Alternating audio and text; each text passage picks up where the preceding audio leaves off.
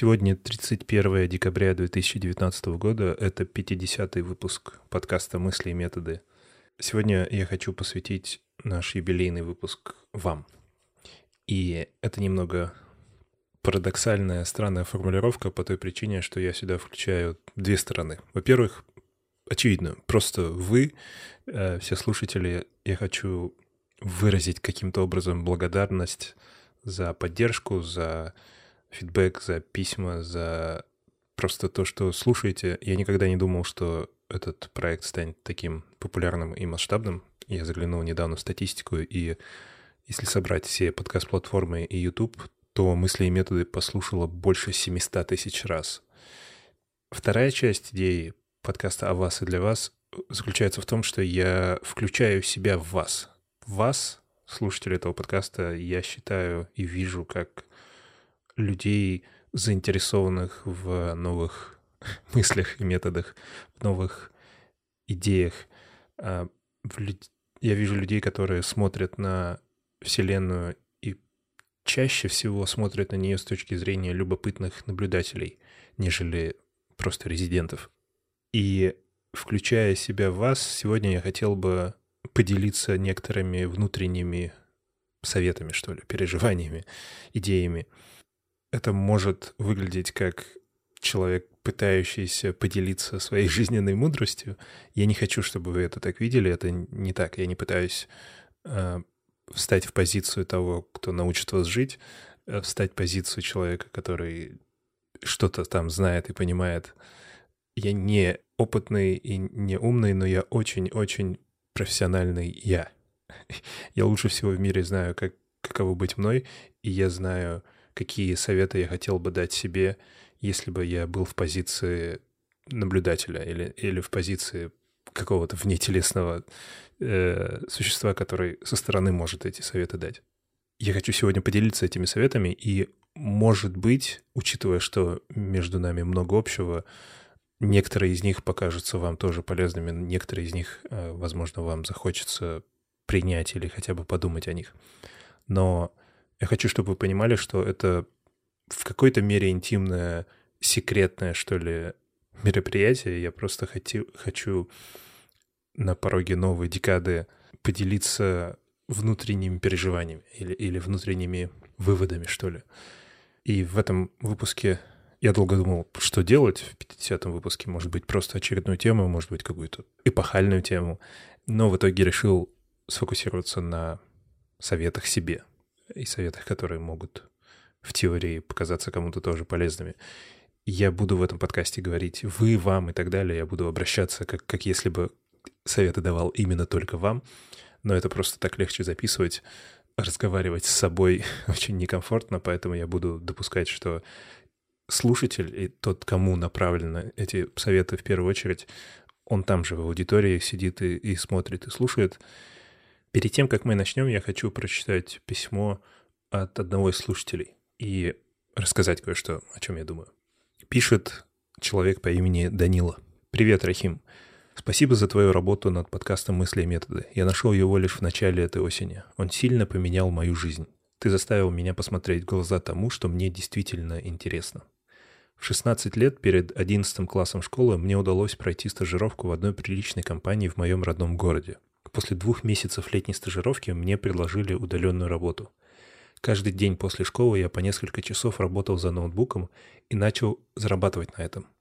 Я трудился над iOS-приложением стартапа. Компания занималась другими вещами, но были свободные ресурсы, выделенные на этот проект.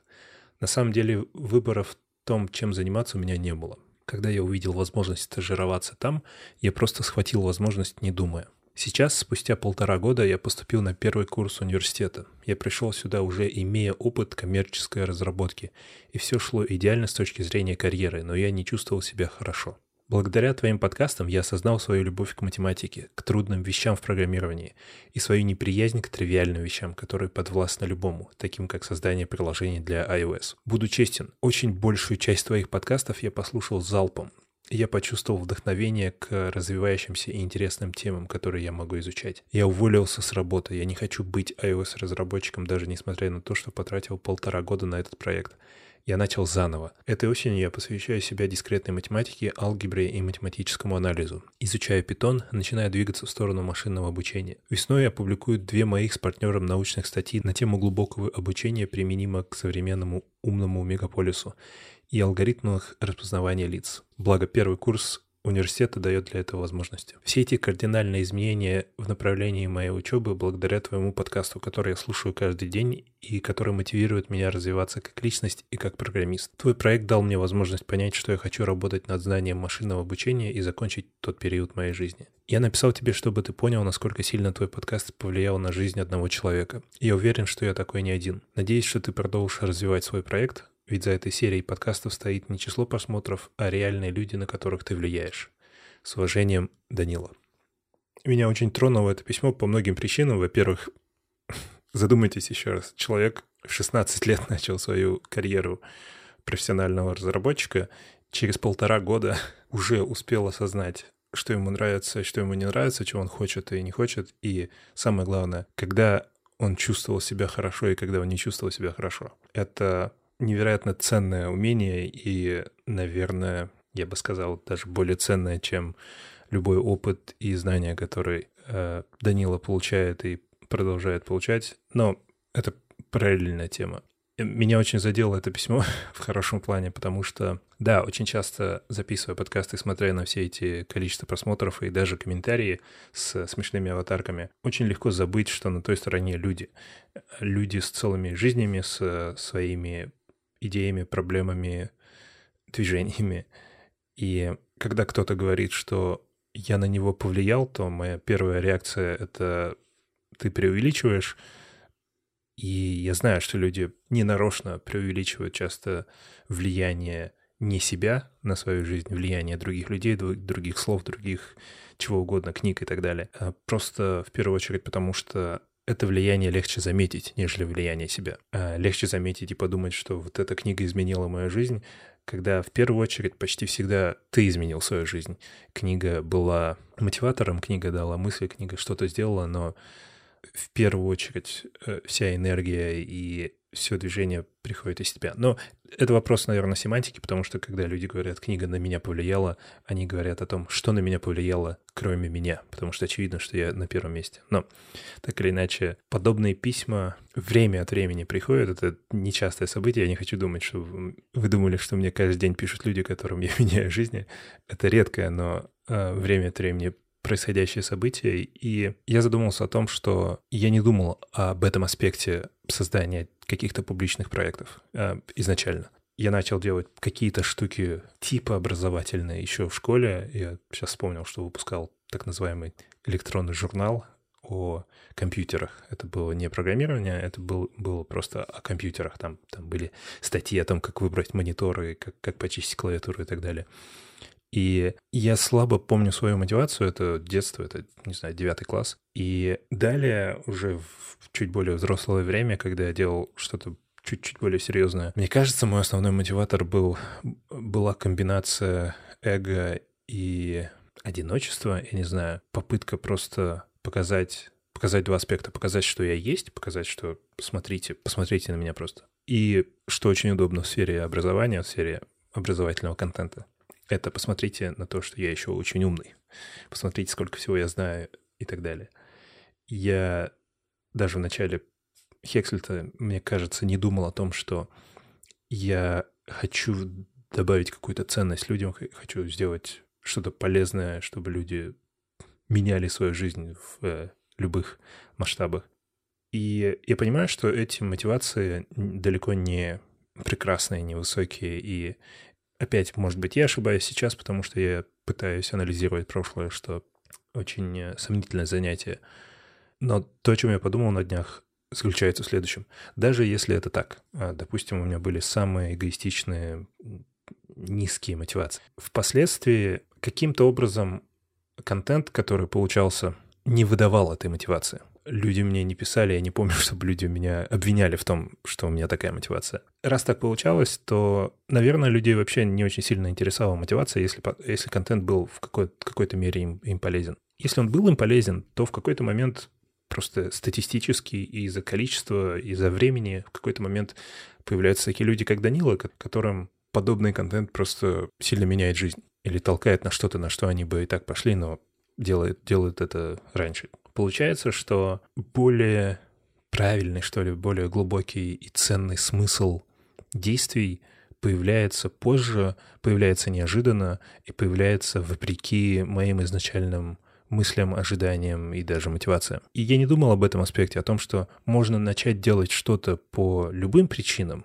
может быть правильным, может быть неправильным, может быть интересным, неинтересным, просто по каким-то причинам. И просто если пытаться делать, если заботиться, просто если заботиться о том, чтобы делать что-то хорошо в собственных персональных оценочных системах, то в какой-то момент там, возможно, родится смысл, о котором вы не думали. Возможно, в какой-то момент там появится ценность, которая, которую вы даже не пытались закладывать. Это, это сильно контрастирует с моими внутренними верованиями, что ли, что любой проект, любое начинание, любое действие должно изначально иметь сакральный смысл, оно должно глубоко, фундаментально быть завязано на будущем, на, на результате, на, на цели. Если этого не сделать, то fail с самого начала. Но на своем собственном опыте я начинаю понимать, что это не так, что можно начать что-то по любым причинам, и может быть ценность придет не только для тебя, но и для остальных совершенно неожиданно, совершенно извне. И тот мотиватор, о котором я говорил изначально, мотиватор, эгоистичный мотиватор показать себя и так далее, он нестабильный. Это то, что называется не sustainable. А, он некоторое время может мотивировать, но он, как минимум меня, он не может меня всю жизнь мотивировать. Я не могу всю жизнь выпускать контент, потому что я хочу показать себя. Это просто какой-то временный запал. Но вот мотиватор, который в итоге появляется из подобного контента, как, как выясняется, он по ощущениям намного более стабильный. Есть большая разница между тем, чтобы встать 31 декабря в 7 утра и записывать подкаст, чтобы показать себя, и записывать подкаст, когда у меня есть четкое ощущение, что сейчас кто-то, при том тысячи людей, но опять же это просто числа, но реальные люди с какими-то реальными жизнями, в реальных квартирах, машинах, сидящие на реальных стульях, кто-то из них сейчас по-любому держит кота и гладит его. Если это вы, то напишите мне, я просто хочу быть уверенным и быть уверенным, что эти люди слушают это с какой-то долей интереса. Кому-то это нравится, кому-то доставляет удовольствие, кто-то ищет пользу, кто-то получает пользу. Это совершенно иной уровень мотивации, и это затянутое объяснение, наверное, просто я хочу сформулировать. Если вам кажется, что какое-то действие, какой-то проект, какое-то начинание в вашей жизни не имеет смысла или имеет смысл, но это дурацкий смысл, то есть вероятность, что смысл, о котором вы даже не думали, или более глубокий смысл появится, просто если стараться делать что-то, просто если не наплевательски относиться к этому действию изначально. Спасибо за письмо, Данила. Давайте перейдем к нашей основной теме. Я думал сделать 50, 50 советов, раз это 50 выпуск, но это было бы ужасно. Я взял другое хорошее круглое число 16, и это 16 советов. Первая короткая категория — это технические профессиональные советы, они абстрактные, но они хотя бы как-то связаны с нашей основной темой, с программированием, с разработкой и так далее. Их мало, и они, они немного размазаны и размыты. И большая часть советов — это какие-то жизненные советы. Это типа, что я понял и что я бы... Какие бы ошибки я, что ли, хотел не допускать и так далее. Они еще более абстрактные размазанные, и их больше. Начнем с чуть более конкретных этих э, технических советов. Совет один, совет номер один — это в любом проекте, где задействованы технологии и, или программирование, или любые технологии, с которыми вы имеете дело, нужно принять осознанное, явное решение. В чем в этом проекте будет мой фокус? В технологии или в продукте? Это не вопрос того, что правильно. И то, и другое может быть правильно. Вопрос в том, что нужно видеть этот фокус изначально. И если он в какой-то момент поменяется, супер, это тоже возможно. Но в этот момент тоже это нужно сделать осознанно и явно. Если этот, этот фокус не делать, если это решение не принимать, то проект очень часто попадает в ловушку программиста. Программиста, который думает о коде, при этом допускает, что он делает продукт для конечного пользователя. При этом из-за того, что он программист, и он любит программировать в первую очередь, он это делает в первую очередь, потому что ему нравится писать код, ему нравится копаться, изучать что-то новое и создавать. Его скрытый фокус и скрытый мотиватор — это код, это технологии, это интересные новые идеи, это техника и так далее. При этом он думает неявно и скрыто, что он делает проект для конечных пользователей, он делает софт и так далее. И из-за того, что эти две стороны на самом деле друг с другом противоречат, э, друг другу противоречат, они, они не имеют настолько много общего, как нам хотелось бы думать об этом. В итоге получается очень часто что-то не очень понятное. Мы, будучи закопанными в код, очень редко думаем и понимаем, что в коде нет ценности в самом коде в его элегантности, в его красоте, оптимальности и так далее. Конечный пользователь не хочет код. Он даже не хочет ваш продукт. Он не хочет этот софт иметь на самом деле.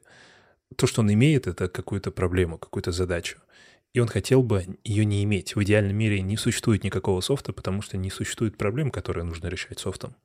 Не нужно отправлять документы, не нужно переписываться по почте, ничего этого не нужно делать, ни у кого нет никаких проблем. Код — это метод создания решений, но даже решение — это не то, чего хотят пользователи. Пользователи хотят не иметь необходимости иметь решение. И эта отдаленность кода от пользователя через несколько вот этих слоев — индирекции — это настолько длинный промежуток, он длиннее, чем программистам кажется. Поэтому, когда мы очень долго копаемся с кодом, это нормально. Но когда я это делаю, я хочу, чтобы это было осознанно, чтобы я понимал, что да, сейчас я буду здесь делать огромный рефакторинг, а может быть, я даже это все перепишу на другом языке программирования, но это может быть решением только моих проблем и моих задач. Может быть, мне так будет легче, и я найду какие-то объяснения этому я всегда смогу это аргументировать очень красиво и, грубо говоря, убедить начальство, которое в этом случае тоже я, но это может быть реальное начальство, которое я смогу убедить, почему нам нужно переписать весь проект на другом языке, почему нам нужно переделать все с нуля, почему это имеет смысл, почему так будет лучше всем и пользователям в том числе. Скорее всего, в большинстве случаев так бывает. Никому, кроме меня, от этого лучше не будет. А, я получу удовольствие от этого процесса и изучу что-то новое, потом пойду на конференцию и расскажу о том, чего я изучил, и мы все вместе потусуемся, и все будет супер. Но, скорее всего, на самом деле это будет единственный, кто получит пользу от этого. И это нормально, если я решил, что в этом мой фокус.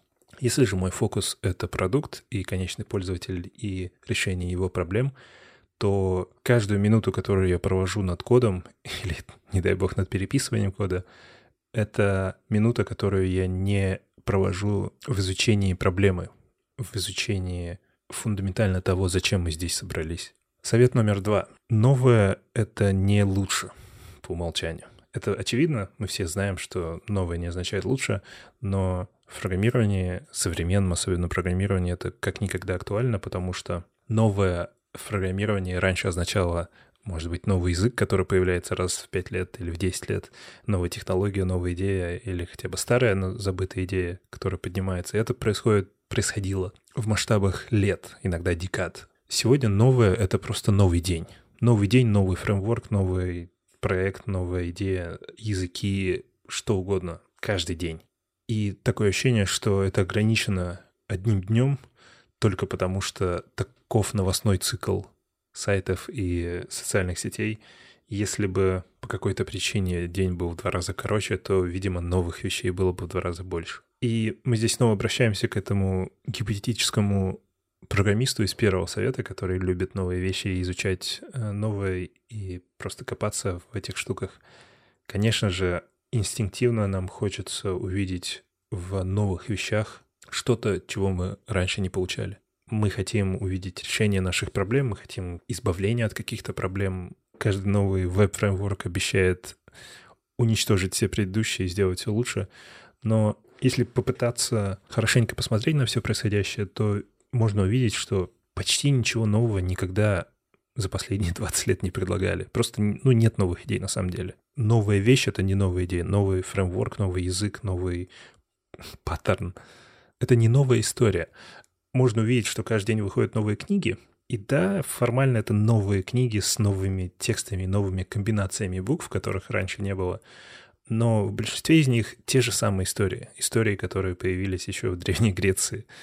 История с той же структурой, которую мы миллион раз видели, но теперь там новые имена и новые локации и так далее, но это то же самое, это те же самые истории. И да, они могут принести удовольствие, в этом задача этих книг, новые веб-фреймворки могут принести такое же удовольствие. Может быть, прикольно что-то новое нам изучить, попробовать какой-то новый подход.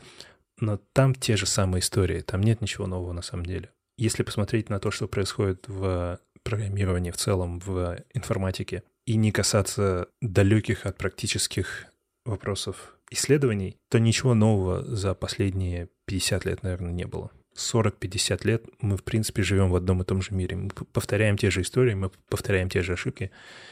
И совершенно нормально, будучи молодым и новым, новым в этом мире, все это изучать и пробовать всегда что-то новое и так далее. Но в какой-то момент, и, наверное, здесь это то, что называют стареть, я не считаю себя старым, но я начинаю понимать ценность консервативности, консервативизма, консервативности. А в том плане, что это просто вопрос ресурсов. Если бы у меня были бесконечные ресурсы, то я бы хотел изучать все новое и смотреть, и все эти книги прочитать, и все эти веб-фреймворки, и новые языки, и новые проекты на Hacker News. Я бы хотел их все знать и, и посмотреть. Это любопытно, это прикольно, это интересно. Это любопытство, это то, это одна из черт, которые меня привели в эту индустрию изначально. Но у меня нет бесконечных ресурсов, и в какой-то момент я должен делать выбор, куда направлять свою ограниченную энергию. Совет номер три — изучите какие-нибудь инструменты, инвестируйте в них много энергии и времени и используйте те инструменты, которые, скорее всего, не исчезнут. Это те штуки, которые кажутся в масштабах нашей индустрии вечными. Это классические текстовые редакторы типа Vima или Emacs, это Unix, это Bash, это утилита Make — это многие утилиты из э, GNU. Это просто штуки, которые, скорее всего, из того, что мы сейчас знаем, скорее всего, в ближайшее, в, в наше время, как бы в нашей жизни не исчезнут. Они будут развиваться, они будут продолжать поддерживаться, и они не станут платными, они не изменятся радикально. На них можно рассчитывать. И если инвестировать в них время, они не самые лучшие по многим причинам. Vim и Emacs не самые доступные и простые в использовании текстового редактора. Bash э, не самый красивый э, скриптовый язык, и Shell. Make имеет множество проблем. Причина их использовать не в их качественном содержании, а в их свойстве. В свойстве быть стабильными, неизменными и не связанными с вот этим ADHD современным изменением всего. Если вместо всех этих классических штук использовать самые новые, самые продвинутые и современные, то моментально в этот момент времени, да, возможно, это будет удобнее и лучше, и быстрее даже, и приятнее, и проще, и так далее. Много-много плюсов. Но в масштабах вашей жизни, в масштабах декад, там, в масштабах 10 лет эти инструменты будут меняться, они могут погибать, э, ваш любимый модный JavaScript терминал может просто загнуться через пять лет, и люди, которым занимались, исчезнут и так далее. Редактор, который вы очень любите, создан на электроне, и опять же говорю, вы, кто-то из вас. Да, он open source, но он в первую очередь поддерживается большой компанией. Это коммерческая организация, которая в какой-то момент может решить больше не направлять такое количество ресурсов туда. И, к сожалению, код не такой, как он мог бы быть. Код не вечный бинарный файл запускается сейчас и может перестать запускаться через 5 лет, просто потому что прошло время, и под которыми он работал, изменились до такой степени, что этот код стал как мясо, которое просто протухло. Опять же, это вопрос ресурсов. Да, можно самому это поддерживать, можно пытаться сделать так, чтобы ваш набор софта всегда работал. А, можно в случае исчезновения или такого сильного изменения чего-то, перейти на что-то другое, всегда можно перейти на что-то другое, но это будет занимать время и энергию, и ментальные ресурсы. И опять же, это может осознанно приносить удовольствие. Я люблю переходить на новые системы, я люблю перенастраивать все. Если я сижу сегодня и говорю, я хочу сегодня день провести в том, чтобы перейти с одной системы на другую и изучить что-то новое, и мне это принесет удовольствие, супер. Но очень часто я хочу к этим инструментам относиться как к невидимым продолжениям моего тела. Это просто штуки, которые мне нужны, без которых я не могу писать код, я не могу использовать, я не могу быть тем, кем я являюсь, без какого-то текстового редактора, без операционной системы, без баша, без, без шелла, без и так далее. И мне просто нужны эти штуки. Опять же, я бы хотел их не иметь. Я бы хотел не иметь необходимости их использовать. Но они нужны, поэтому они должны быть максимально ненавязчивыми, невидимыми и не требующими внимания. Они могут принимать мое внимание, они могут стать причиной, по которым я провожу какое-то количество времени в настройках и в копании, но они не должны этого требовать. Они должны быть нетребовательными. Этот интерес и это время и это, это направление энергии должно исходить из меня, из моих желаний, а не из требования э, этого софта. И так получается, что вот эти классические штуки, такие как там Vim или Emacs, и Unix, и Bash, и Make и так далее, это стабильный софт, на который можно в этом плане положиться. Я могу быть уверенными, что будь я юзером Vim или Emacs, я могу направиться в прошлое, что, конечно, не реалистично, но я могу сесть в машину времени, э, на 10 лет назад передвинуться и все еще иметь свой любимый инструмент. Я могу быть уверенным, что через 10-20 лет они также будут, они также будут работать, и будут люди, которые понимают эту ценность, эту ценность стабильности и невидимости инструментов, и эти инструменты будут существовать. Э, в современном мире, где, где все вот это постоянно меняется, где что-то новое появляется, и старое иногда исчезает, и все просто движется слишком быстро, хочется иметь какой-то островок стабильности, в софте особенно.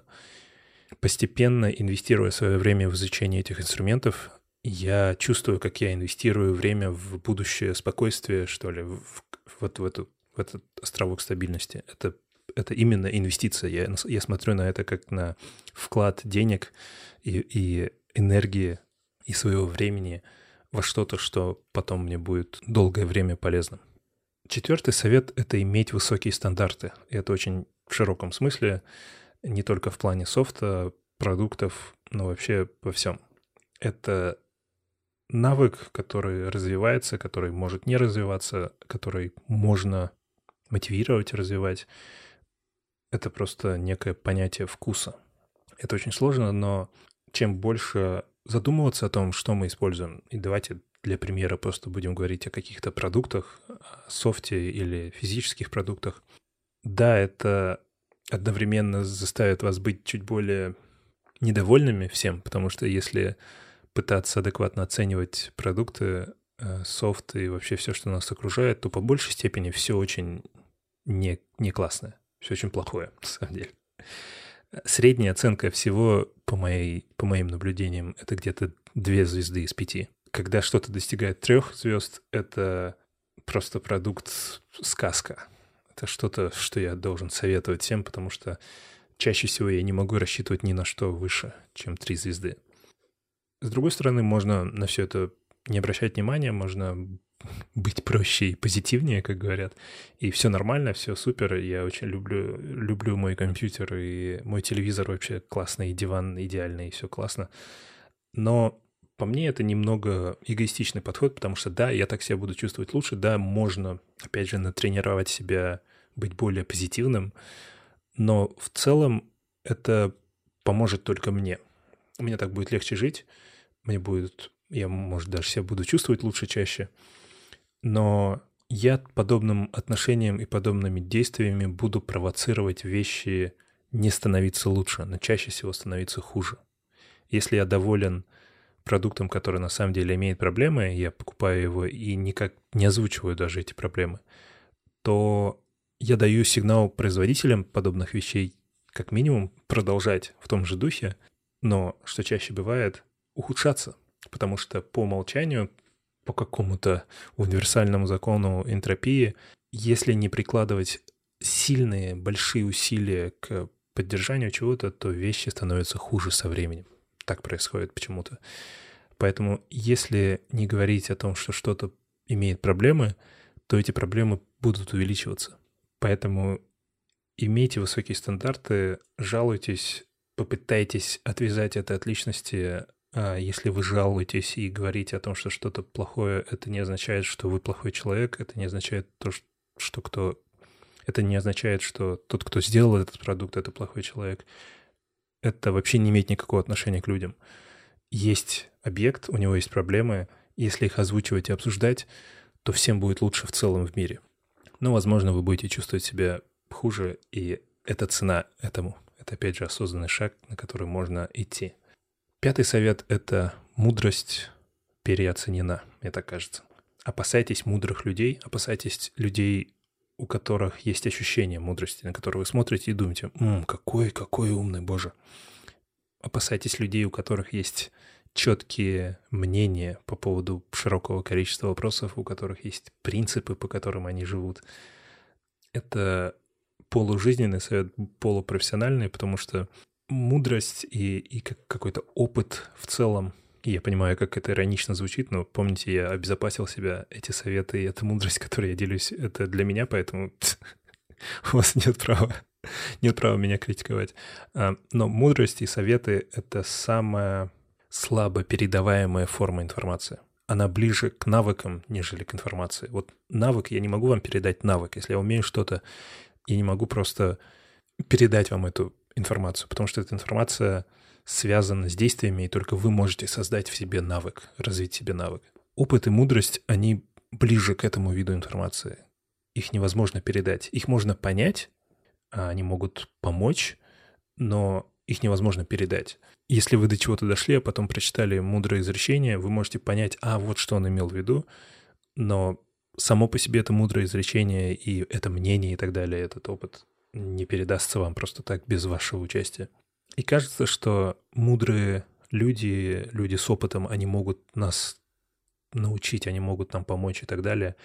Я прихожу к выводу, что это не так, что мудрость и опыт и все вот это, и люди, которые звучат очень умно в широком плане, не в практическом, типа они могут вам объяснить, как решать интегралы и так далее, а, а вот люди, которые учат жизни там, или имеют мнение очень четкие, имеют принципы и делятся ими, и считают, что к их мнению стоит прислушиваться, я очень редко вносил из этого пользу, и я при, прихожу к выводу, что понятие мудрости — это очень переоцененное понятие. Именно в этом плане. В плане того, что один человек мудрый, другой не мудрый, и вот этот может этому принести пользу. Мудрость — это дурацкое слово, во-первых. Во-вторых, оно, само это понятие парадоксально, потому что оно может исходить только из тебя, только из, из, изнутри. Мудрость от другого человека — это как самоощущение от другого человека. Вы не можете получить ощущение себя извне. Но это в широком плане. В узком плане, в плане, в плане программирования это особенно актуально, потому что давайте не будем себя обманывать. Программирование и вот этот software engineering в целом — это очень ненаучная сфера, это антинаучная сфера. Она основана на каких-то мифах, на неподтвержденных данных, на историях людей.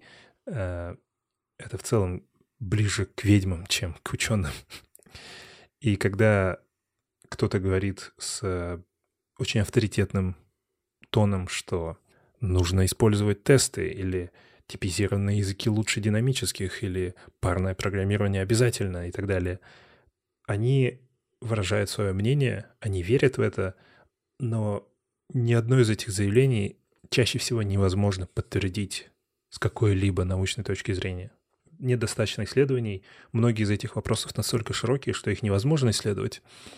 Многие из этих утверждений ненаучные в том плане, что в них нет четкого утверждения. Когда говорят, что что-то лучше или приводит к меньшему количеству багов, то это не четкое заявление, которое можно даже, на которое можно положить цифры. Потому что у нас даже нет понятия, что такое софт, который лучше. У нас нет понятия четкого бага. А мы просто оперируем какими-то абстрактными ощущениями, и в конечном итоге мы не можем по-настоящему доказать э, эти мнения. И это просто мнение. Это чаще всего ощущение людей, и мы, опять же, можем довериться их мудрости и опыту, но, как я сказал, это, по мне, переоцененное понятие, поэтому с опаской относитесь к людям, которые утверждают, что они знают, как что-либо делать, и подтверждают это своим опытом и только им. Потому что это ценно, это не, я не говорю, что их опыт не имеет смысла и значения, но между опытом одного человека или даже компании или, или многих людей и правдой может быть очень большая разница. Шестой совет немного связан с пятым, но он говорит об информации. Польза информации тоже переоценена. Нет изучить новое что-то и получить новую информацию, это не обязательно хорошо. Это может быть никак, это может быть даже плохо. Здесь все опять упирается в ресурсы. Если бы я был человеком с бесконечной жизнью и бесконечным разумом, то я бы хотел, наверное, изучить все.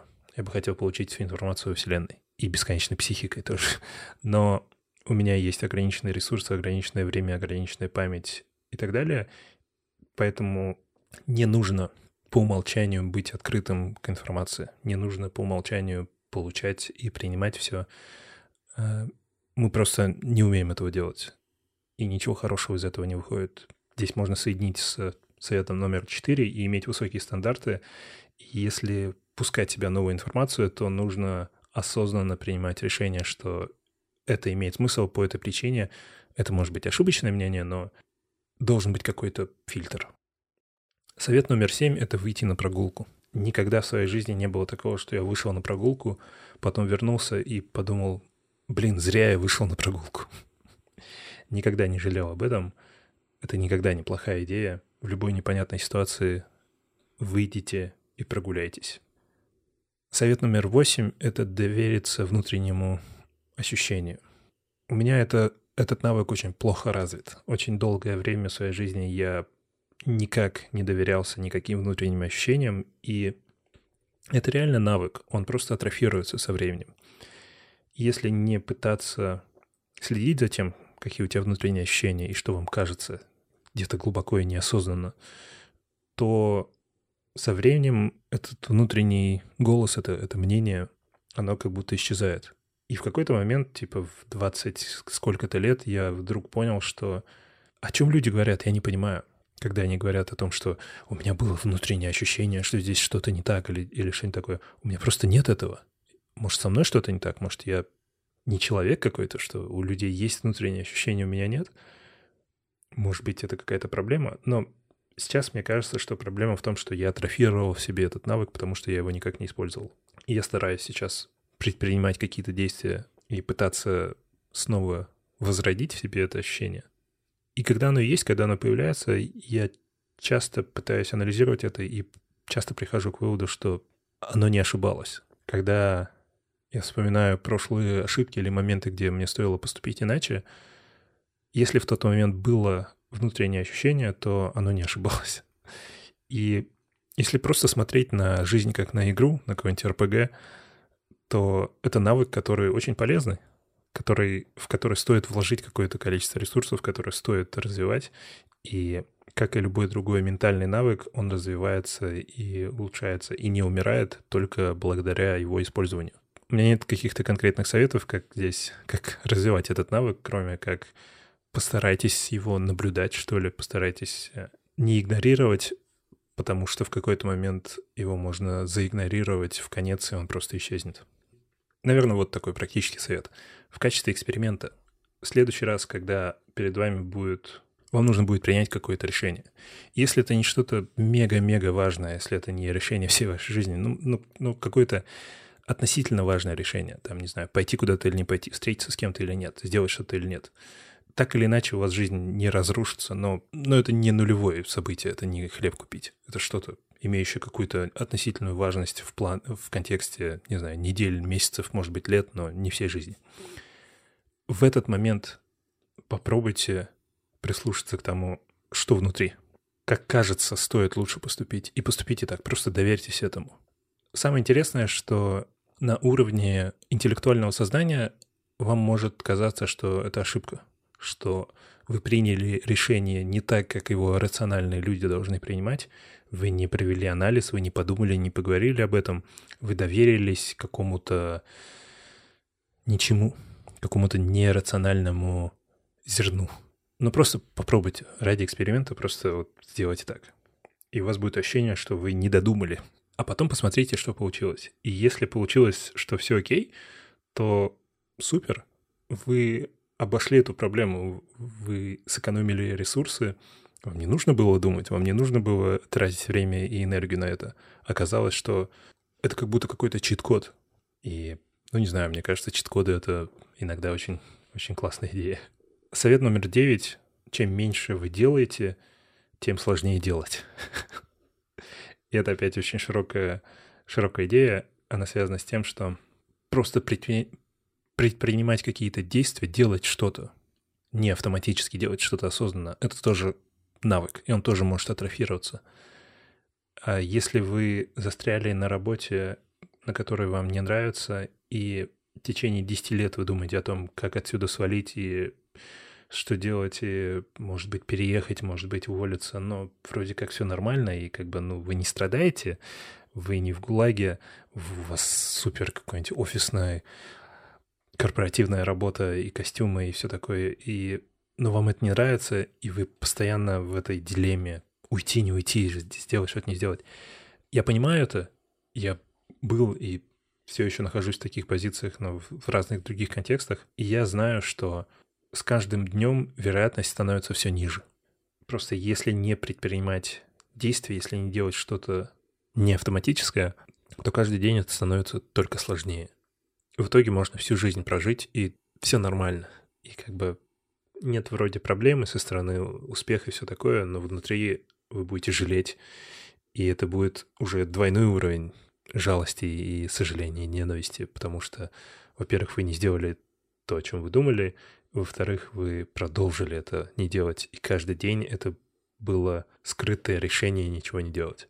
Как бы я не хочу звучать радикально и пессимистично, но это правда. Чем дальше, тем хуже. И если вы 10 лет не делаете чего-то, не, не, не меняете чего-то, но при этом хотите поменять, то дальше будет только сложнее. Это так же, как со спортом, это так же, как с физическими нагрузками, это так же, как с этими внутренними ощущениями и любыми другими. Почти все это навык. Вот, наверное, общий мета-совет, который, к которому я прихожу. Почти все.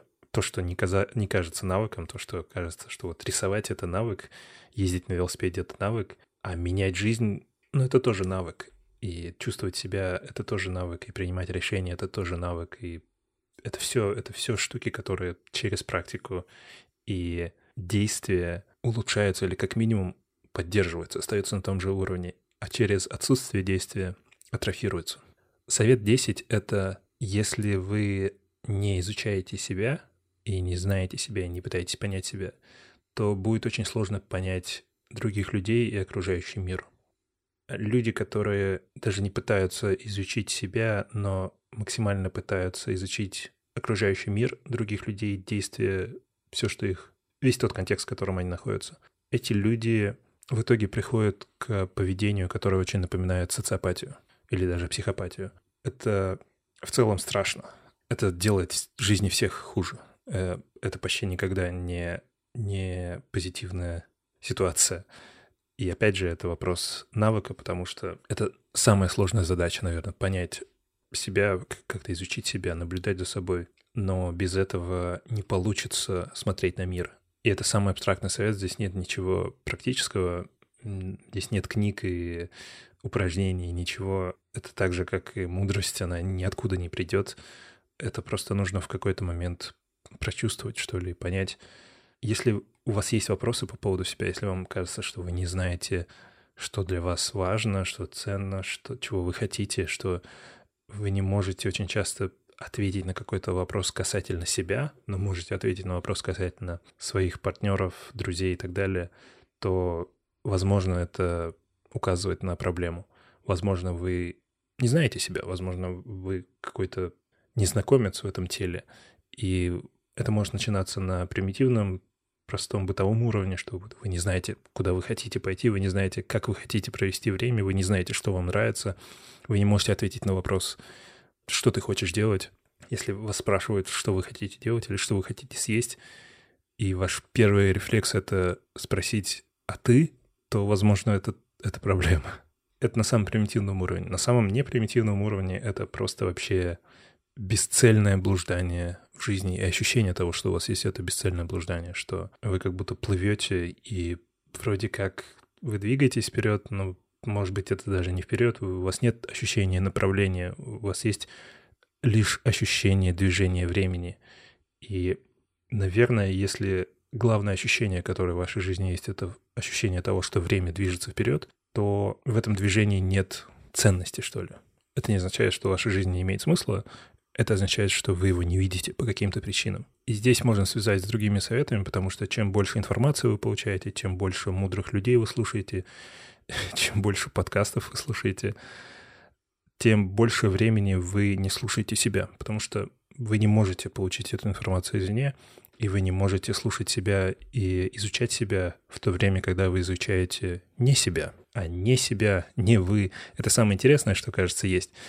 Другие мысли, другие идеи, э, мир, люди и так далее. Это все очень интересно, но все это не вы. Все это та часть Вселенной, которая не внутри, и она важная, ее не нужно игнорировать, так же, как важна и не нужно игнорировать внутреннюю часть. И сегодня особенно легко 100% времени забить только изучением внешнего, получением информации извне. Можно провести 100% времени, которое вы не спите, в том, чтобы получать информацию. Поэтому можно прожить всю жизнь совершенно ни секунды не заглядывая вовнутрь. И я прихожу к выводу, что это страшно. Это просто какое-то глубокое несчастье и, ну не знаю, не советую. Единственное время, когда ваше тело позволяет в таком режиме заглядывать вовнутрь, это сон. И еще нормально, если у вас здоровое количество сна, но если при этом у вас еще и сон проблемный, его мало или он некачественный, то это просто по всем фронтам fail. Совет 11. А, опасайтесь людей, которые не могут коммуницировать четко и, самое главное, похоже, не изменяются в этом плане с течением времени. Совершенно нормально, никто не умеет коммуницировать изначально никто не умеет объяснять себя или объяснять что-то сложное и передавать мысль или чувствовать то, как нужно передавать мысли. Это тоже навык. Я не говорю о том, что вот если человек просто он плохо говорит, то уходите от него. Я пришел к выводу, что если человек плохо передает смысл, плохо коммуницирует, плохо объясняет что-то, если он непонятно, если, если сложно понять, что он имеет в виду, то это само по себе неплохо. Плохо, если он со временем никак вообще не изменяется, если он не видит в этом проблему, если на протяжении жизни он не, приводит, не приходит к выводу, что это та часть, которую нужно исправлять, это та часть, в которой стоит что-то делать. Если ему кажется, что все нормально, и если его не понимают, то типа проблема не в нем, то это, скорее всего, не тот тип людей, с которыми стоит сильно завязывать свою жизнь. Но опять же, это не, это не что-то там ужасное, это не про, не про убийцы, не про психопатов, это просто вопрос опять ресурсов, энергии и того, что в вашей жизни будет ограниченное количество, конечное количество людей, с которыми вы каким-то образом будете связываться и коммуницировать. И, наверное, круче среди них иметь больше, больше понятных людей, что ли. Чистая коммуникация, будь это письмо или речь, любой вид передачи информации из человека, чистая коммуникация — это признак чистого разума во многом. Не всегда, есть куча разных звездочек и сносок, но в целом можно такую тенденцию наблюдать. Если вы постоянно какого-то человека не понимаете, вы постоянно ошибаетесь в допущении, что он имел в виду, или просто не понимаете, о чем он говорит, или думаете о том, что это не имеет смысла, и это постоянно повторяется, то есть вероятность, что проблема не в вас, а в нем. Раньше я считал, что проблема только во мне, потом я стал считать, что да, может быть, проблема не только во мне, но это нормально и как бы, а как иначе?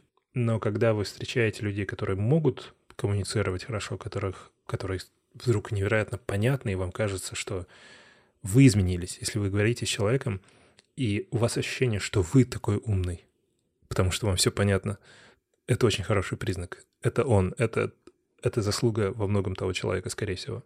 Такие люди заставляют вас думать, что вы умнее, чем вам казалось. Такие люди заставляют вас удивляться собственным способностям понимать люди, которые коммуницируют плохо и нечетко, заставляют вас думать, что вы тупой.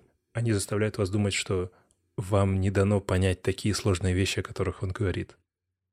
Совет номер 12.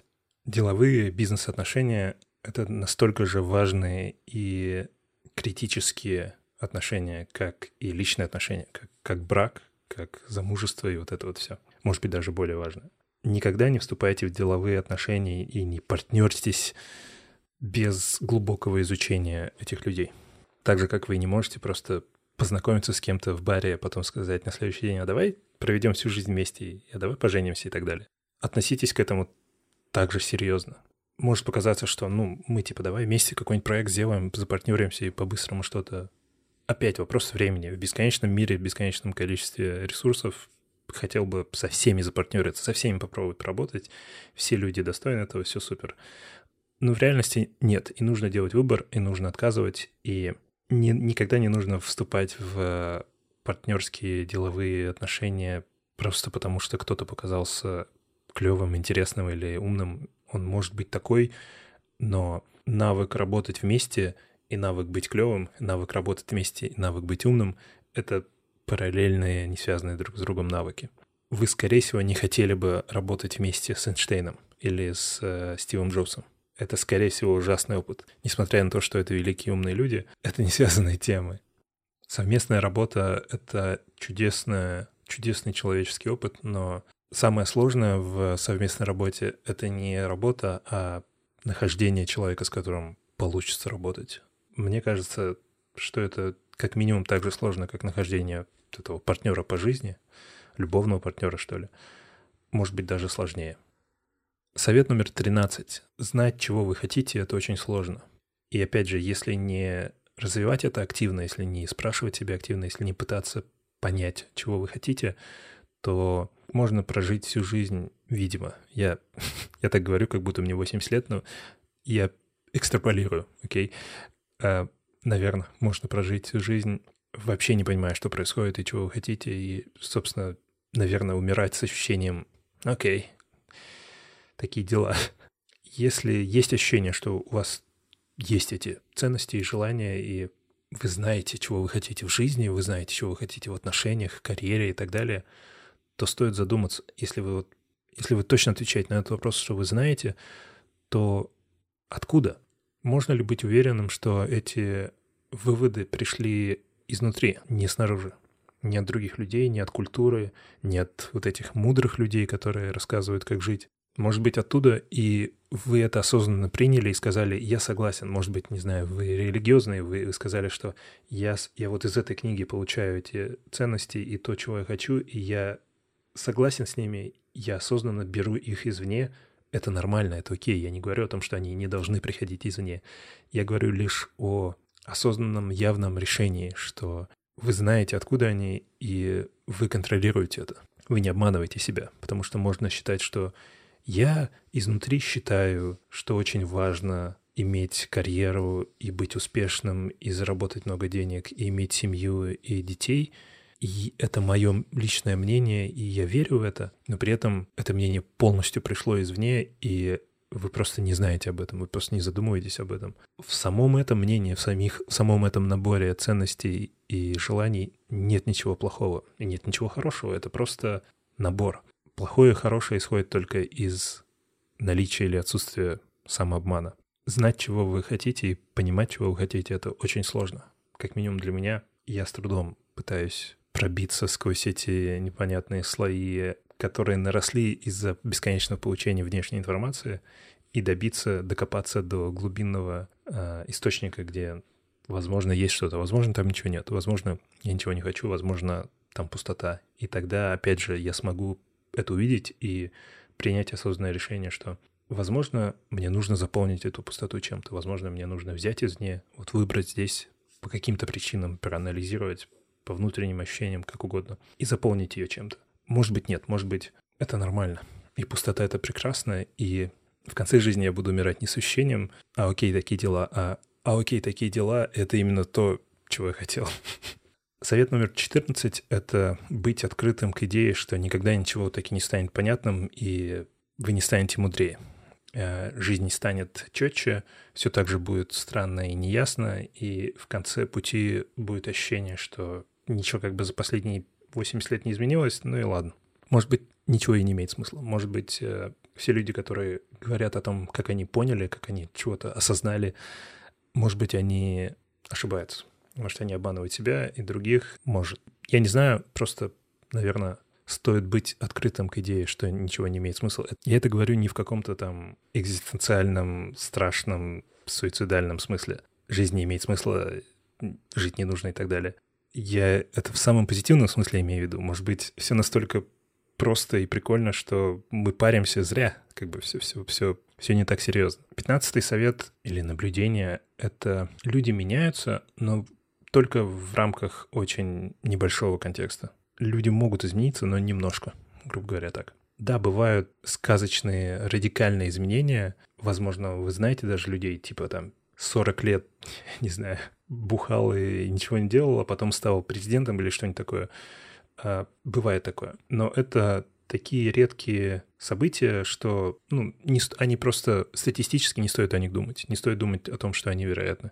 Если вы знаете кого-то, и у вас есть какое-то какое ощущение от этого человека, позитивное или негативное, или любое нейтральное, то совершенно нормально допустить, что этот человек примерно таким и останется. Если у вас были сомнения по поводу того, чтобы вступать с кем-то в отношения, опять же, допустим, там бизнес-отношения, а потом проходит 20 лет, и он возвращается, и инстинктивно вам кажется, что может, стоит попробовать опять. Может быть, он изменился, может быть, что-то, может быть, те проблемы или что-то, что было, э, были исправлены. Может быть, но, скорее всего, нет. Да, этот человек мог, мог сильно измениться, он мог стать умнее, мудрее, опытнее и так далее, но я сомневаюсь, что в прошлом вы отказывались с кем-то работать или вступать в отношения, или завязываться в, там, личные отношения и так далее. Любые взаимодействия вступать. Я сомневаюсь, что они были по причине малого опыта или неумности или так далее. Скорее всего, причины были более глубокие, и вот эти более глубокие причины, скорее всего, не сильно изменились.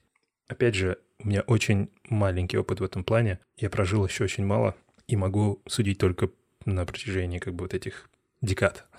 Я, наверное, вернусь к этим советам через еще 10 лет и посмотрим, что, что изменилось. Последний совет или мысль, шестнадцатая мысль, это, это просто игра, да.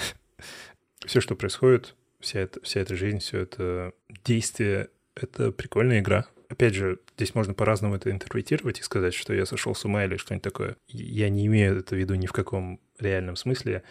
Я имею в виду в том лишь смысле, что чаще всего опять же, из моего опыта я смотрел на все происходящее и видел все происходящее намного более серьезным, чем оно на самом деле есть. Очень легко создать в себе какую-то драматическую вселенную, где все, где есть, где есть просто какая-то театрального уровня драма. Но, как сказал один великий человек? Это игра, которая иногда опасная, иногда прикольная, иногда скучная, очень часто скучная, иногда жестокая. Она закончится, скорее всего, не будет второго раунда, и это, пожалуй, хорошо. Спасибо вам. С Новым годом. Пока.